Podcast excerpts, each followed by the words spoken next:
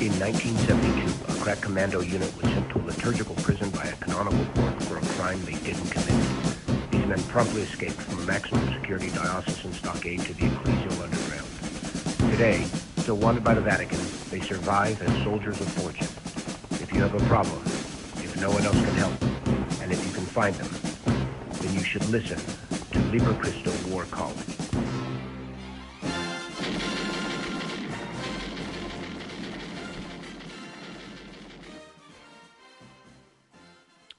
Wednesday War College, Jess Romero, Kyle Clement talking about all things Catholic spiritual warfare. Kyle, I'm on duty, brother. What about you? Are you on duty? I am, Jesse, always. Awesome. We are two uh, servants of God, soldiers for Christ, in the service of the Lord Jesus Christ, to, so for, to promote the social kingship of Christ, and under the uh, patronage of Our Lady, Virgin Most Powerful. Kyle, a lot to talk about today. Just... uh. Something that's is cons- that concerns me. Um, we're starting to see here in our country these demonic statues that are cropping up in different cities. They're being put up by the left, by leftist organizations, leftist uh, corporations, uh, and that concerns me because I remember when I was a cop, what gang members do when gang members take over a certain part of the city. They they put graffiti all over that section, and that tells people this is ours. It's a warning. You just entered into our zone, into our, you know, into our territory. To me, it seems, Kyle, like if the left, with this golden horn female statue that was made by a, a Pakistani-born artist, it's an eight-foot-tall golden statue on the top of a New York City courthouse. It looks like Medusa, who we re- who reject, rebuke, and renounce in Jesus' name, go to the foot of the cross, that Jesus Christ may do with you as he wills. This awful golden Egyptian pagan, well, some, some say it's an Egyptian pagan god named Nefertem. Somebody else says that it's a Hindu god, Vishnu. Uh, nonetheless, these, these statues are cropping up more and more all over the country. And you have another one. The Satanic Temples also put another statue of uh, of Baphomet, who we reject, rebuke, and renounce in Jesus' name. Uh, they've uh, put that statue. I'm looking here at the article. What what city did they do that at? Um, yes, the Satanic Temple opens telehealth abortion clinic to. O- so that's in New Mexico. That's in Doctor Dan Schneider's area. Dan, I mean uh, Kyle. Uh, What is the reason you believe the left, the, these Luciferians, these diabolical forces, are erecting these sa- statues of Satan? Am I onto something where I tell you that gang members mark a territory once they control it? Are these guys trying to say, you know what, we're here, we're out of the closet, and this belongs to us? What's what do you think is the symbol behind this? And so you're exactly right. Uh, Jesse, but when you talk about marking of territory, this is something primal. This goes, this is not unique to humans. Dogs do it, bears do it, lions do it, wolves do it. We mark territory. Um, and so this is the, the predominant, um, in a, and in a territorial uh, fight, what happens is the markers, the beacons, the boundaries, um, are under contention. The, the boundaries. And so mm. wars are fought over boundaries. Um, and so what's happening is what you're seeing is um, there is a taking over of America, especially the public square. We are neo-pagan. We're no longer Christian because you're seeing these pagan images go up uncontested. And so what happened, what preceded that was the Christian images were taken down. Um, Ten Commandments off courthouse lawns, um, crosses off public buildings, all of these things, if you can remember, and there were those of us who said, this is the trajectory. This is what will happen, is those images are going to come down, and then to fill that void, to fill that vacuum is going to be blasphemous images, images of pagan uh, entities, and images that are against Christianity. We said this. We said it twenty years ago. And so what you're not ever going to get from the left is a mea culpa. You're not ever going to get the recognition that, well, you were right. We were wrong, and here we are.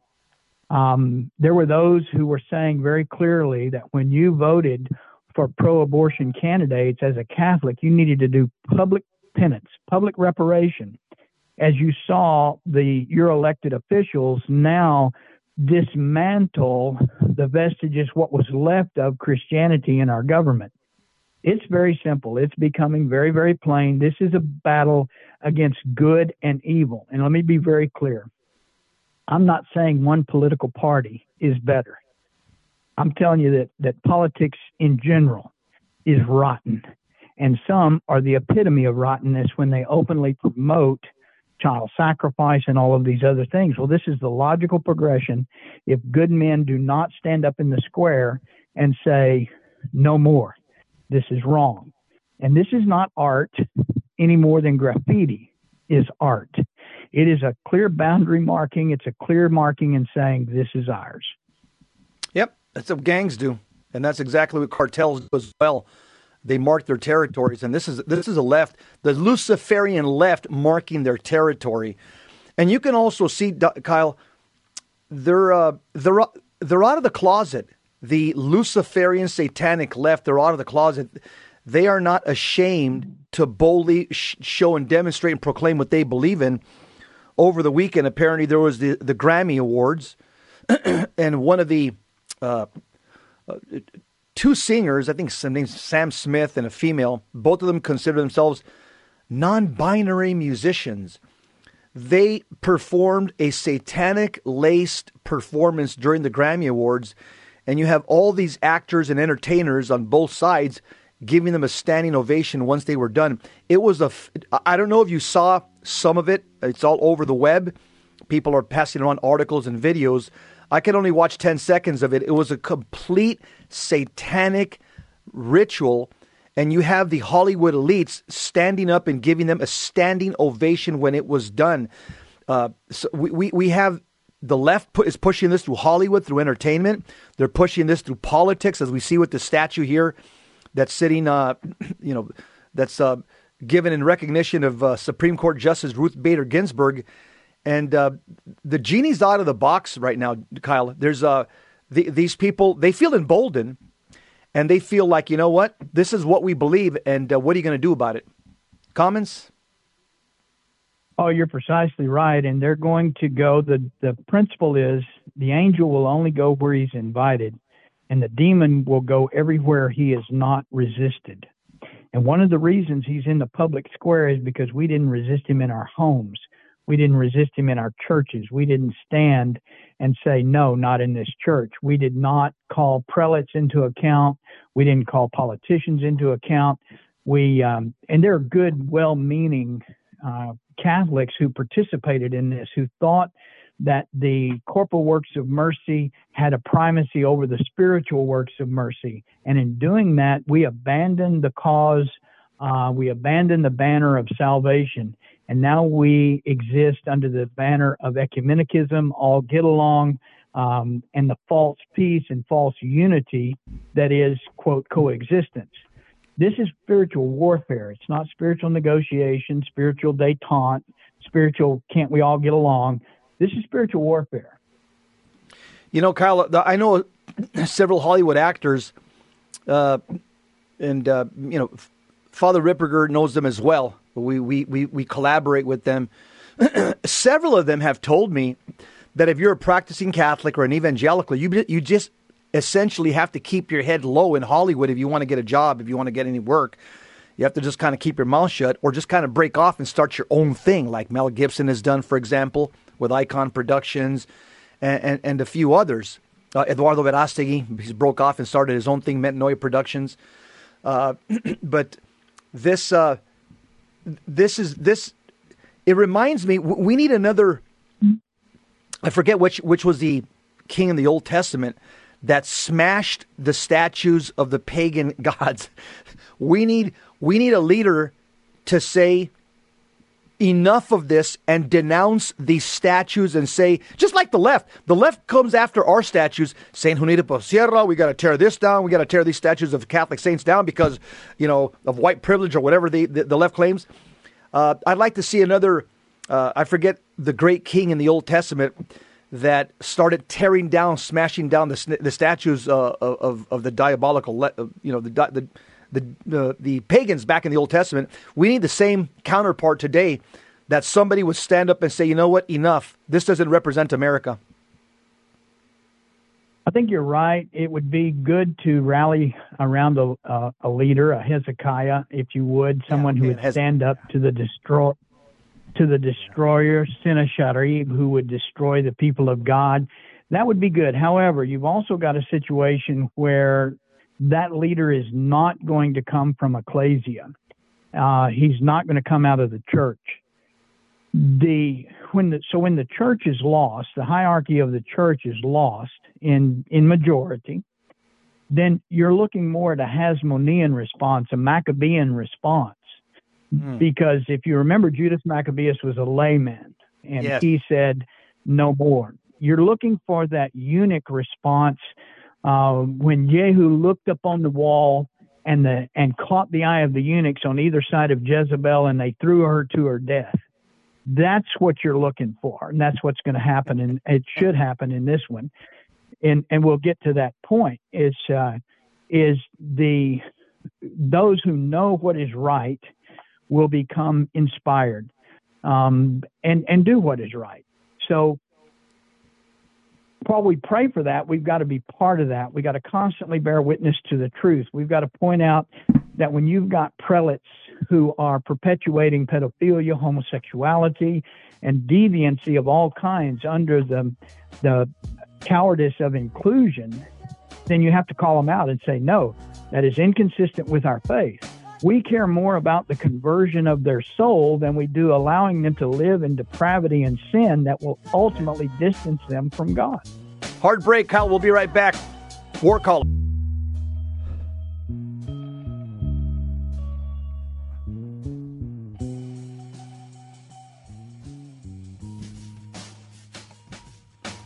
Wednesday War College, Jess Romero, Kyle Clement, all things spiritual warfare on Wednesdays.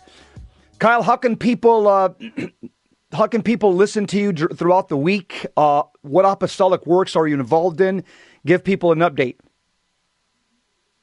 Thank you, Jesse, for the opportunity. So the place to go for all of those things is w w w dot monte cristo dot net. And among uh, several of the things that we've got going is uh, Father Ripperger is going to give some retreats uh, up in Wyoming. He and I will give uh, father, son, mother, daughter. And a new one uh, that we've got available is for single men, eighteen to thirty. I would strongly recommend you look into this. Go to the website. You can look into the particulars. But it's for single men, either betrothed or considering vocation or in seminary, Um, to take that retreat with Father Ripperger and I up in the Wind River Mountains in Wyoming. Um, be a, it'd be a limited, very limited enrollment, but that's a new one that we've added. Um, there's going to be, there are Zoom retreats. There are all kinds of things on that website, along with a lot of free recordings and um, YouTubes and other recordings. There's a lot of uh, resources there under media. You can just go to the media tab. And the newest thing that we've done, we started January the first. We're doing a daily reflection called Reclamation Theology. This is a five to eight minute reflection every morning. It's going to be there on your uh, podcast. You can click on it, um, and it's going to give you a traditional view of the day. It's going to talk about the saint of the day, the liturgy. For instance, in the traditional calendar, this particular time of the year is Septimagesima Sundays, these three Sundays leading up to Ash Wednesday. And in this is a time that the church traditionally turned from celebration toward penance. Uh, and so we're gradually going into the penitential season of Lent. And it's the time of Christ's public ministry where he's working his signs. He's becoming more manifest. And so there's some particular saints and some particular liturgical observances that we've lost and we've forgotten. So anyway, that daily reflection on Reclamation Theology, I would ask you to very much consider it. It's ten dollars a month, thirty cents a day. Um, and it gives you an insight and an orientation as to what's happening in the traditional calendar and what should be happening in our hearts Um, the preservation of the faith is very, very is going to be very important in these upcoming times, and we're seeing it more so now as our prelates are struggling to redefine. Many of our fallen prelates, many of them under false delusion, are trying to redefine our faith, and we've got to hold close. We've got to hold tight to, to Saint Paul says, to that oral tradition, to what is written, to what is the nineteenth centuries preceding. Um, the council. So post-conciliar, um, we look at all these times that were post-conciliar. And so the further you get away from the, the council, if we had a two-degree deviation fifty years ago, how far are we apart now from the true mm. faith? And so we're nearing the time that another council will draw us back into, into right relationship. But this has been the church's history as we go from council to council, and the times right before the next council are the most dark. Got it. Also, March uh, twenty-fifth and twenty-sixth, we're having our Southern California Spiritual Warfare Conference at Saint Joseph's Catholic Church. You can register by going to v m p r dot org, v m p r dot org. We got an incredible lineup. We have Bishop Strickland. We have Father Chad Ripperger. We have Kyle Clement, who's Father Ripperger's right-hand man. And then we have Doctor Dan Schneider, who's also part of... Uh, the Libre Cristo team. He's part of the instructor staff at Libre Cristo. And then you, I will be your host. Can't wait. I will, I'm going to try to be your holy host, but nonetheless, I'll be your host uh, to present all these these men and, their, and, the, and the great wisdom that they have to share with the audience. So that's March twenty-fifth and twenty-sixth. You can go to v m p r dot org to register for that Spiritual Warfare Conference. Also, Kyle, over the weekend, uh, I was over uh, in Colorado the last couple of days. I was uh, speaking at different churches in Spanish and in English. I met uh, Bishop Aquila. I spoke at a Legatus meeting, and uh, Bishop, Archbishop Aquila, my hat's off to him, and I told him in front of the whole audience, one hundred twenty-five, thirty people from Legatus there, I said, this Archbishop is a man's man. He he, he published uh, a response in a column uh, to his brother bishop, Cardinal Robert McElroy, and uh, essentially... correcting him in charity and uh, emphasizing that the, the joy of unity, it comes at the expense of the truth. And so just wanted my hats off to Archbishop Aquila. Uh, it took a lot of uh, took a lot of courage, a lot of backbone to do what he did. It's, that doesn't happen very often where one brother bishop corrects somebody else. So moving right you're along. Precise, you're precise. Yeah. Uh, yeah, he's got a he's got a steel spine. Him, him, Bishop Strickland. We're getting more and more that have a steel spine, and that's good to see. Kyle, this is the favorite segment of a lot of people that are listening to the Wednesday War College. They just absolutely are raving about the fact that you're explaining how to use these prayers, when they're used, the proper usage of these prayers, who can use them. And so now we want to go to page forty-five. This is common to everybody, the, the renewal of baptismal promises. Tell us about the theology of this prayer. I know we do it once or twice a year in uh, in the Novus Ordo Mass. We do it out loud, uh, and that's a public rejection of Satan, his empty promises, and we accept God the Trinity as well. This prayer should be used privately by whom and when and in what circumstances? So it's a good one. This is a good go-to for the domestic church and, and children, especially young people in the in the domestic church, when you're looking for some of those prayers um, and to constantly affirm faith practices. For instance, uh, you may start just an impromptu uh, response section uh, with your children, the Father leading. Um, our help is in the name of the Lord, and then you would teach them to have the response, who made heaven and earth, and then, do you reject Satan? And there should be a resounding I do, and that's individual. It's not we do, it's I do. And so this is that orientation of the creed, the orientation of baptismal promises, the, the ministry of baptism. This brings the individual. Um, you can't hide in community. This is, do you reject Satan? And the, the requisite response, I do, and all his works. I do. And all his empty promises, I do. So now we've had the threefold rejection. This is the renounce and rebuke and reject formula that we developed in Liber Cristo. And so it follows the baptismal promises. Now there's the infilling. So you've, you've renounced. Now what do you announce? What do you believe? What do you, what do you say? What are you bound by? What is your credo? Do you believe in God, the Father Almighty, creator of heaven and earth? And so when they say, I do, this is this statement. Anytime you doubt, anytime that you worry, anytime you um, are seeing the eye of the world look in upon you critically, say these promises. Because if you believe in God, the Father Almighty, creator of heaven and earth, this is an act of faith. This is an act of faith that says, I will not worry. I will trust in providence. I will trust in God, because trust and fear cannot occupy the same space. So if you if you're feeling those things, this is a good time to do this. Now, do you believe in Jesus Christ, his only Son, our Lord? And then we get into some very specifics. Who was born of the Virgin Mary, was crucified, died, and was buried, rose from the dead, and is now seated at the right hand of the Father. So this is this addresses all the heretical statements, essentially, all the heresies with regard to um, our Lord Jesus Christ. So in a couple of days on Reclamation Theology, we're going to discuss Saint Cyril of Alexandria. A good example of these councils is in four forty at the Council of Ephesus. He's having to defend the statements that were made definitively at Nicaea in three twenty-one, one hundred years before, where Mary was the first Marian dogma. Mary was Theotokos. She was declared Mother of God.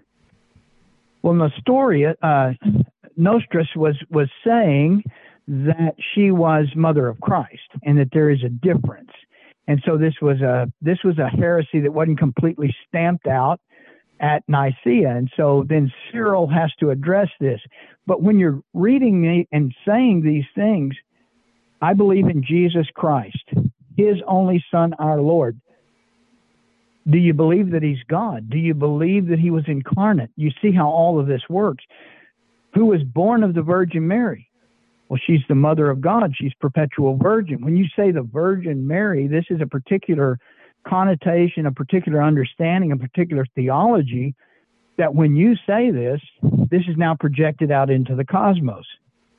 Was crucified, died, and was buried. Rose from the dead. Do you believe in the resurrection? Incidentally, the resurrection is one of the most anciently documented and best documented ancient occurrences. We have it in the Roman record, the Jewish record, and the Christian record. There's very few things upon which they agree totally, but they agree upon this. And is now seated at the right hand of the Father. So to be seated at the right hand of the Father is a position of judgment. So this is much deeper than just the words. And then finally, do you believe in the Holy Spirit?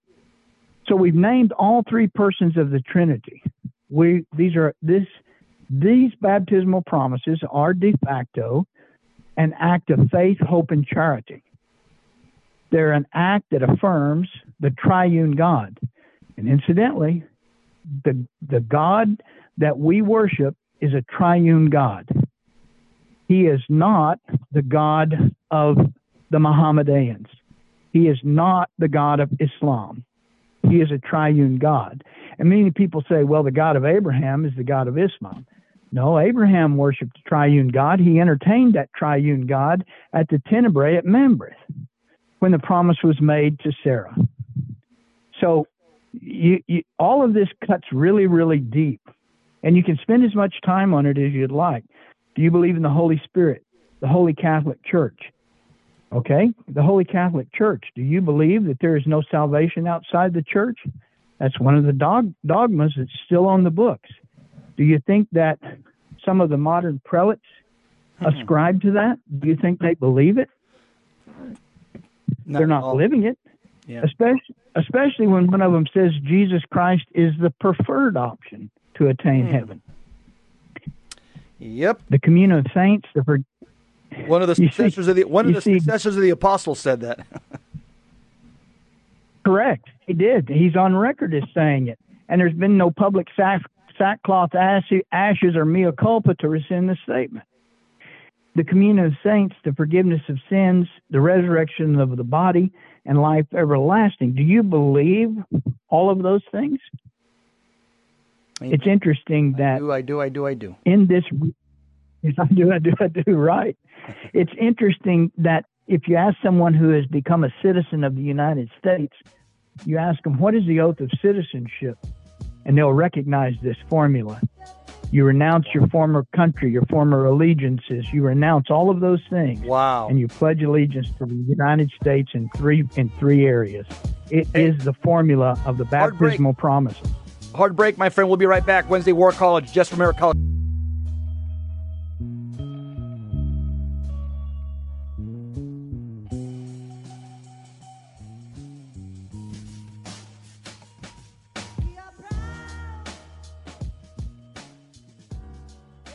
Wednesday War College, Jess Romero, Kyle Clement, Romans two eight, wrath and fury to those who selfishly disobey the truth and obey wickedness. Talking with Kyle Clement uh, about Father Ripperger's book. It's called Deliverance Prayers for the Laity. He's giving us an explanation of uh, of the who, what, what, when, why, and how to use these prayers. Kyle, now we go into another section of the book. It's part two. It's this prayers of devotion. And the first prayer is prayer to Almighty, to our Almighty Father, uh, from Saint Augustine. This prayer is, uh, all these prayers would be, what type of prayers? Would they be deprecatory prayers in nature? Yeah, they're they're not so much deprecatory as they are far, formative. And so what in these okay. prayers of devotion, and in devotion, what one is allowing or asking is the Lord to be present to them in such a way as to reform, rehabilitate. Um, and so these are reparatory prayers. They are reparative in nature. They're recreational in nature, meaning uh, to recreate, to to make again in the image, um, and to really work on relationship with with Christ. So they follow the the prayers uh, in this, the spiritual warfare prayers and the direct prayers, many of which are imprecatory. And it's ap- ap- apropos that we end with the baptismal promises. That the battle has um, subsided a little bit and we get a little bit of retreat. We get a little bit of distance. Now what we need to do is clean our weapons, repair, uh, rejuvenate, get ready for the next firefight, get net ready for the next round. And that's what these prayers, these devotional prayers uh, are for, is uh, they're the R and R section, if you will. Um, and so that's the purpose of devotion, is to draw one closer and to repair damage. Uh, they're they're all they're all so beautiful. If you could just give kind of a quick uh, uh, exegesis on each one, I mean, it could be brief. The prayer to our to our Almighty Father. Obviously, God the Father is the source of everything. Uh, he's the apex of the universe. Everything comes from Him. He's not only our Father, but He created everything out of nothing. And so, this prayer, again, it's a a, a reparatory prayer, as you said. Uh, it, this is these are prayers to build our relationship with God through Christ, correct? That's that's exactly right. And so I think it's important to have some functional knowledge of the saints, because you get uh, some some focal point or some some idea. Now, Saint Augustine's a doctor of the church as well as Saint Thomas, doctor of the church, but they write from two very, very different perspectives. Saint Thomas, having lived a life of, of absolute purity, of, of virginal purity throughout his whole life, and a clarity of intellect, there was no such thing um, as confusion or habitual mortal sin. Augustine, on the other hand, comes at it from the same concept, the same God, from a different uh, relationship, and that was one who had en- engaged in great depravity and great abuse of his own body um, in his sinful state before he converted. So these two saints are going to come at these things differently. So when you see that Saint Augustine to the right, then you immediately are going to think, okay, this guy's writing from that perspective of realization that he's a great sinner. He wrote the Confessions of Saint Augustine. Everything that he writes is this return. Saint Thomas writes as if he never left. Saint Thomas is the mm-hmm. dutiful, properly oriented older son um, in the prodigal. Saint Augustine writes from the pot, prodigal perspective. Makes sense. And so when you see that, yeah, it, it gives you some insight. So he says, Almighty Father. Again, Almighty Father. The sinner is not recognizing that. One of the benefits of the Psalm fifty-one, have mercy on me, O Lord, a sinner, is the recognition that what we have done has damaged a relationship with God the Father. When we go to confession, we're going to be reconciled to God the Father through Christ the Son. That's a very important imagery. So Got Almighty it. Father, come into our come into our hearts and so fill us with thy love that forsaking all evil desires, we may embrace thee, our only good. One could spend a whole day contemplating that one sentence, because the movement is, first of all, we have to be open. And fill us with thy love, that forsaking all even evil desires. Here is a theological principle, that all evil desires, our heart has to be open and nothing inconsistent with the will of God if we're going to invite God in there.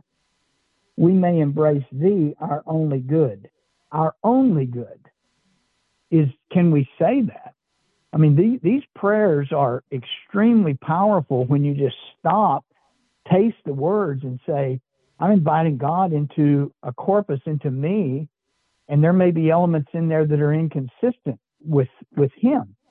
Do I have love of neighbor? Do I have love of enemy? Is there anything in me that impedes the flow of grace or imple- impedes the flow of charity? And so these are this is the power of these kind of prayers. Show us, O Lord our God, that thou art to us. Say to our souls, I am your salvation. Speak so that we may hear. Our hearts are before thee. Open our ears. Let us hasten after thy voice. This, this whole imagery puts us into a seeking.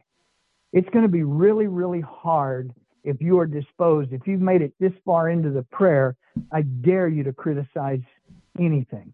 Hmm. I dare you. Because this brings us into that perfect uh, position of charity. Everything is providential. Everything is due to thanksgiving. Now, we may point out that it's not good, it's unclean, but we can't criticize God for allowing it to happen. And that's the criticism I'm talking about. We can't, no matter what we observe, and we're called to make judgments on whether things are clean or unclean, that criticism can't go to God. Everything is providential. Does that make sense? Absolutely. And that's where a lot of low-information Catholics and secular humanists, that's the big argument. Oh, if if, if, uh, if there's a, a loving God, why does evil exist? And so this is the perfect theological prayer for that question, for that query from people that say that.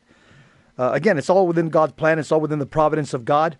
Uh, we know that God will bring, bring good out of evil, uh, if not now, at the very end.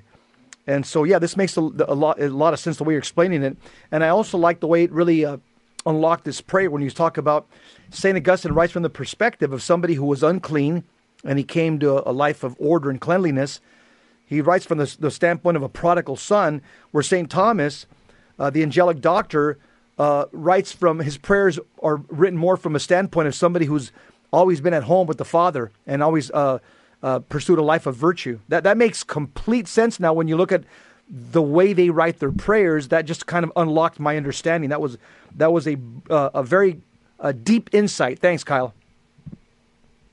Oh, you're most welcome. I, I think that we spend um, it, as a point of discipline. You can take one day in one prayer and just mine it. Continue to read it and let it uh, provoke thought. There's a reflection in that collection uh, you'll find on Montecristo dot net that is, it talks about the gift, the eviction of Adam and Eve from the garden is actually a gift. It's actually a mercy.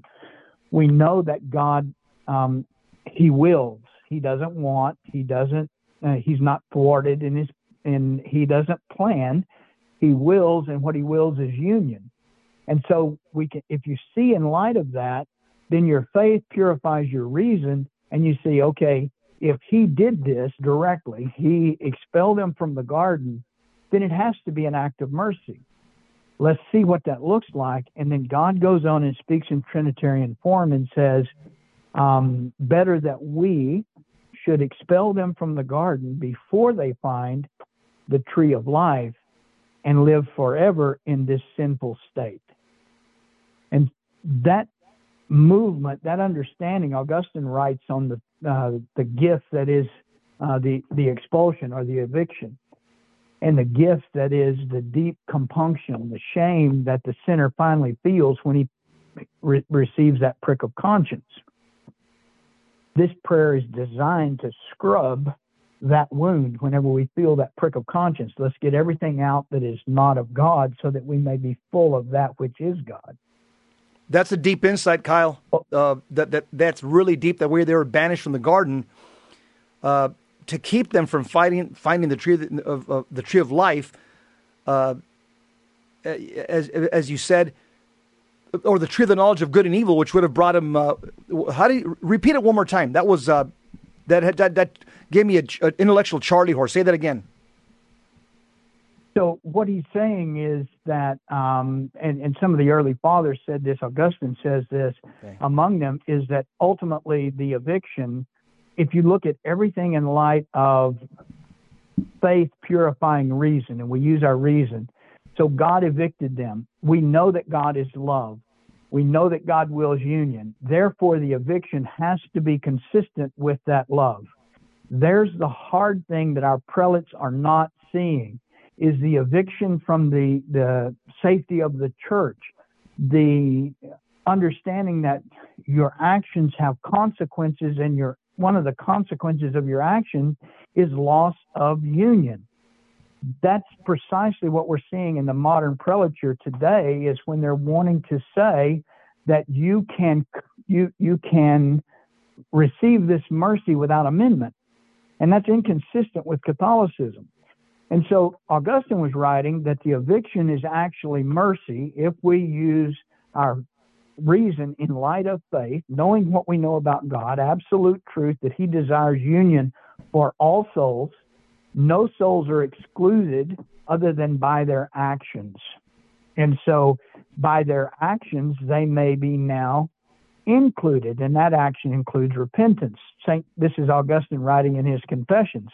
He says we must do that to address uh, the wrong, to address that which has damaged the relationship. But God's, uh, the Father said that the eviction from the garden is a mercy, because God's speaking in Genesis, if they find the tree of life, then they're going to live forever in this apostate uh, state.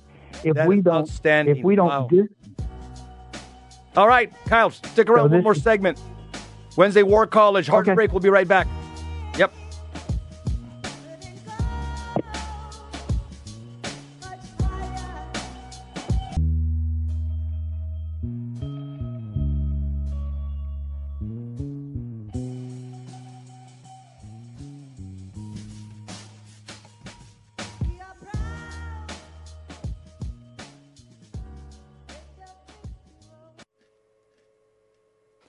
Kyle, it looks to me like this section of the book of the Deliverance Prayers for the Lady, starting from part two, Prayers of Devotion, it seems to me that I, I, I could also define all these, this section of prayers.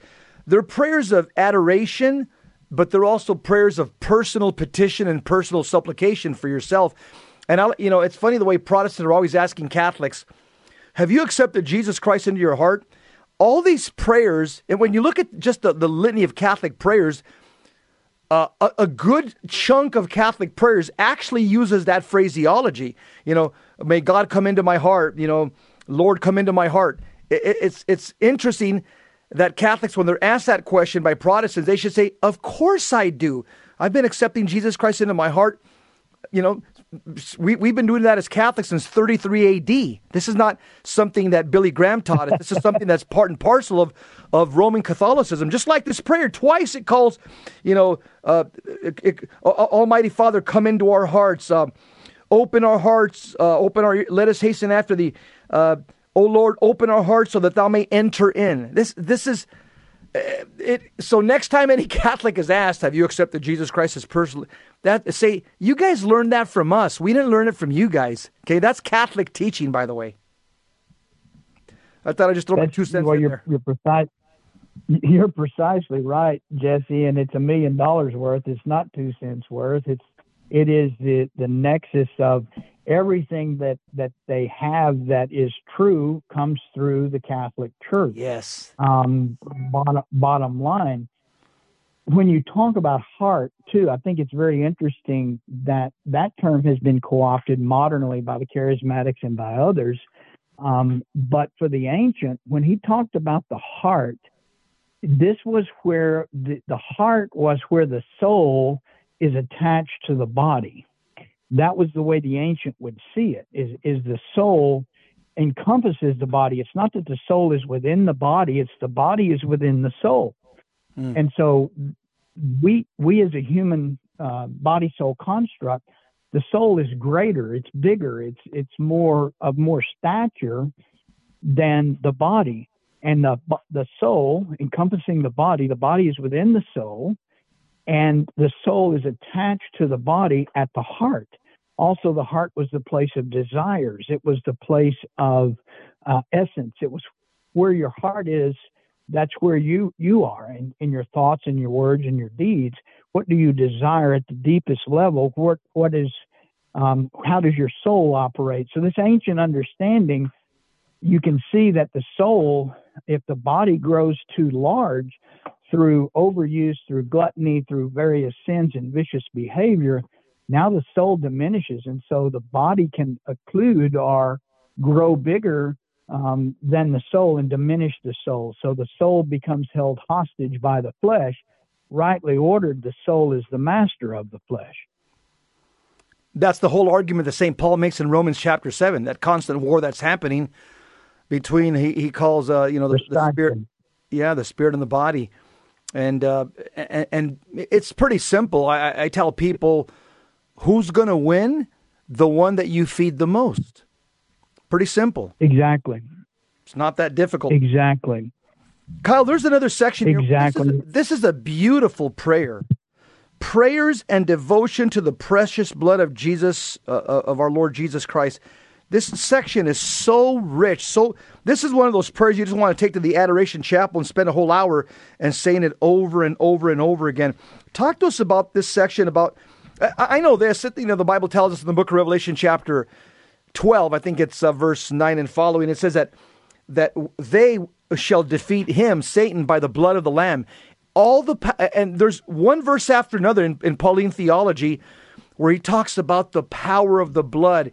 Saint Paul just emphasizes the, the, the, the power of the blood of Jesus to save us, to sanctify us, uh, to liberate us, everything, the, the, to rout demons out, uh, out of your presence. We even have uh, you know, other post-communion prayers like the Anima Christi that talks about, you know, you're invoking the power of the blood of Jesus.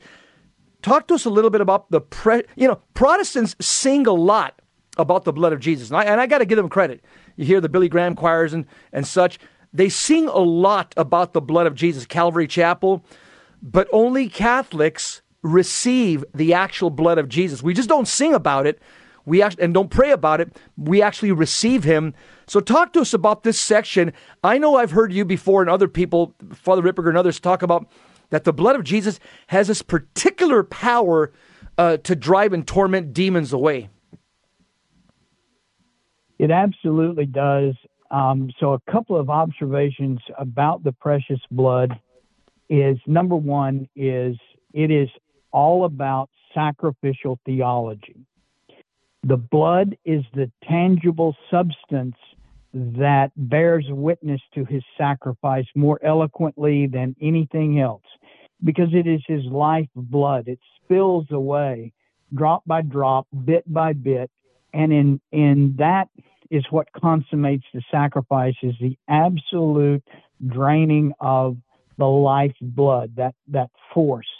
And so in sacrificial theology, the blood is the most important component. It is absolutely the most important component, because you look at all of the imagery of blood with regard to the sacrifice, painting the door of the lintels and then being sprinkled over the people. So this is what conforms them and re- affirms them in the covenant relationship. It is extremely important um, imagery. And so this first little prayer, this it's an ejaculatory prayer. but the use of it by traditional Catholics is extremely important.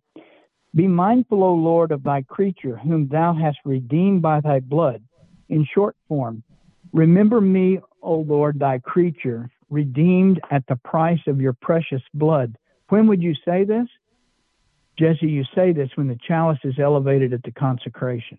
Ah. Ooh. When the host, when the body, when the body is elevated, the traditional Catholic response was low and barely audible, mea culpa, mea culpa, mea maxima culpa.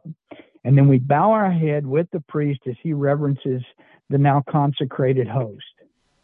And then as he elevates the chalice, we intone with our hands still over our chest, remember me, O Lord, redeemed at the price of your precious blood. Remember me, a sinner, redeemed at the price of your precious blood. This brings us into that covenant. This is the sprinkling of the blood.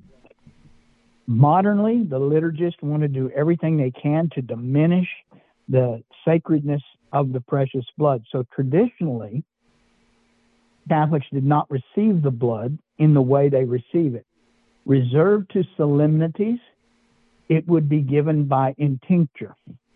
And so the host would be dipped in the precious blood and then placed on the tongue at the altar rail of the lay faithful. Us in the United States, having the precious blood is an indult that became a norm. It was an experiment that was supposed to be ended in nineteen eighty-four. But it's now become the norm. We had an excellent opportunity to stop this practice as a result of COVID, but it's starting to come back in dioceses, diocese by diocese. This again militates against the universality of the holy sacrifice of the Mass. There are some places where the precious blood, they insist on having four to six Eucharistic ministers, even at a daily Mass that may only have twenty communicants. Yeah, that's true. I've seen that. Uh, you're you're definitely not exaggerating. So all of anytime the blood is is mentioned, this is why it's such a bane to the diabolical. It's an absolute bane because they are those who would not make sac- sacrifice to God. They would not yield. They would not accept their mission, and Jesus Christ accepted his mission even unto death. The shedding of his blood to the point that it was gone. You cannot conform your will to God any more than, than Christ did. He, that's why he's that exemplar. And the blood is the um, it is the absolute proof of that. We go into that next prayer. Oh, Jesus, again, the name at which every head shall bow. We start the prayer. Oh, Jesus, who by reason of thy burning love for us has willed to be crucified and to shed thy most precious blood for the redemption and salvation of our souls. There's the sacrificial theology right there. And so it makes it hard for the man who thinks my wife doesn't understand me and she just doesn't respect me. Saint Paul's words should ring in your ears. Have you shed, have you shed, have you had persecution under the shedding of blood? No, your, your feelings are hurt. So tell me how bloody that is. Tell me, you know, suck it up, buttercup. Hmm. Hey, Kyle, can the, can these prayers, they're just not patriarchal prayers. Any any baptized can, person can do these prayers, it seems to me, because they're, they're repertory prayers, think, so they're, they're building our relationship with God through Christ. So it seems to me like any baptized Catholic can do these prayers, correct? You're absolutely right, Jesse. And so there's a term we use for these, and that's soul-specific. These are soul-specific prayers. This, the soul is, this is in a direct communication. And when is the time you say these prayers? When you think your husband's not doing an adequate job being spiritual leader of the house. When you think someone's rejecting you. When you think you're disrespected. When you think your cross is too heavy. When you think you don't want to um, subject yourself to authority. That's the time to pray these prayers. Yeah, that that part B, that prayer is so rich. I could just see doing that one over and over for an hour in front of the Blessed Sacrament, the one that you're going through right now. Uh, yeah, actually, part B, you got a, a part C, D, E, F, G, A. So they're all different prayers, you know, invoking the Eternal Father, but calling upon the blood of Jesus as well. And uh, so, so all these prayers are part of the what you said, soul-specific prayers. They're also repertory prayers. They can be done by all the baptized, and they help us build our relationship with God through Christ, correct? That's precisely right. They're helping us perfect our sacrifice through vocation, and it's it's not about the behavior of others. It's about our behavior. It's about our interior disposition. That's a great, great summary of all these prayers right here. Uh, and again, the powers in the blood of Jesus. That's the uh, I've heard uh, I think Fulton Sheen says that one drop of the blood of Jesus could have saved a thousand planet Earths over and over again. And so uh, these are prayers that we have to soak in like we would in a, in a, in a jacuzzi. Kyle, I hear the music. That's a wrap. We'll have to pick it up next time on uh, page fifty-one.